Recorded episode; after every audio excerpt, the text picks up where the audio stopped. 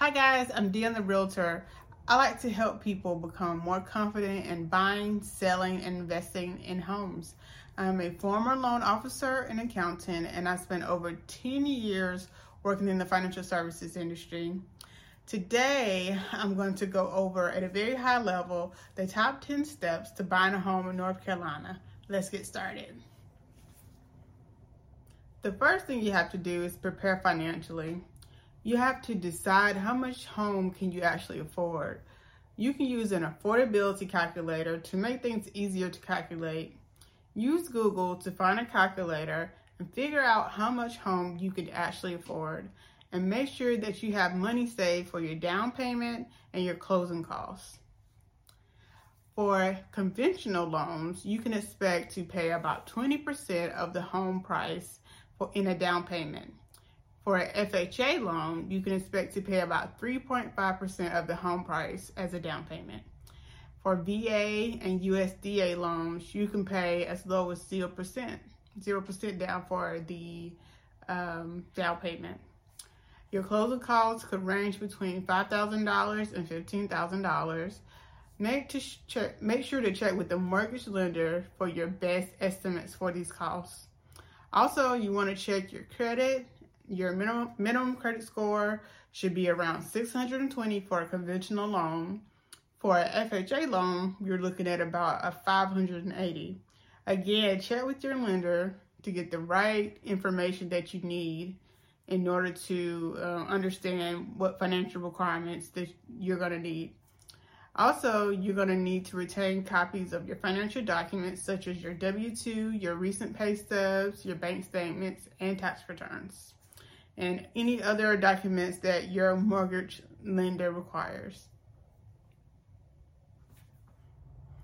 The second thing you're going to do is find a real estate agent. Start by asking friends, family, and search online to read reviews. Make sure to interview at least three agents and find the best one for you. Ask questions and make sure that they are familiar with the area that you want to purchase a home in. You can you can ask questions such as how long have you been doing real estate? Um, what is your background?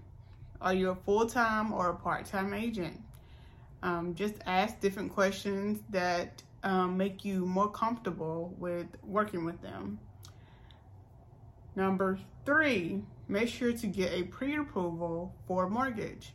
Contact a mortgage broker, a bank, a credit union to get a pre-approval in order to make sure that you actually qualify for a mortgage. And also, just to, just to make sure that you know how much you will qualify for. Um, this will overall help the real estate agent with finding the right home in your budget and also assist you in putting in an offer on a home. Step four, this is the fun part. Start the home search.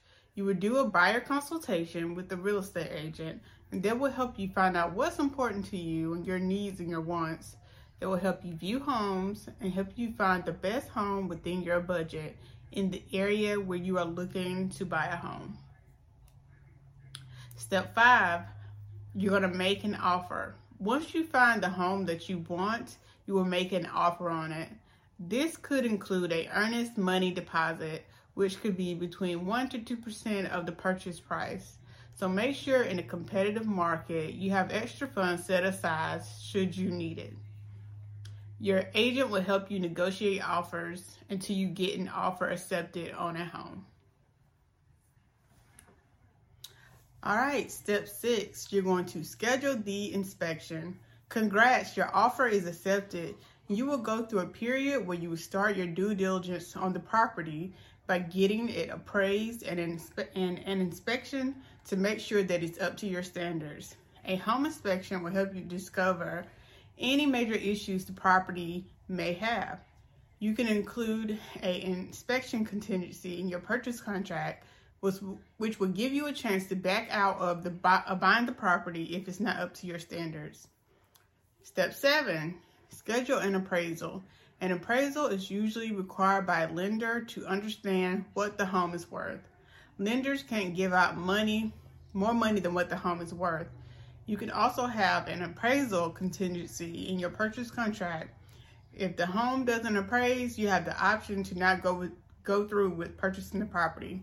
During this period, you might want to negotiate repairs or negotiate price reductions or credits depending on what you find during the inspection and the appraisal. Step 8, you're going to have to purchase homeowners insurance. You will need homeowners insurance as some lenders require homeowners insurance before you secure a loan.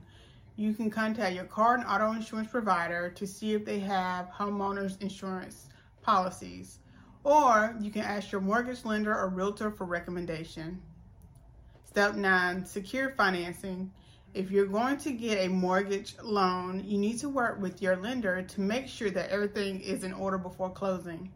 You need to work with them to, pro- to provide all the information that they need. Make sure to follow all your mortgage lender's directions and make sure that your financing gets approved gets approved for closing.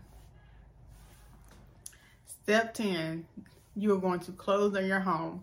This is the final step. You're going to get a closing disclosure document from your lender within three days of the close meeting to make sure you know the right amount of money to bring to your closing. You will attend a closed meeting where you sign all your documents, pay your down payment, and your closing costs. And then, congratulations, you are now a homeowner. These are the 10 steps to buying a home in North Carolina at a very high level.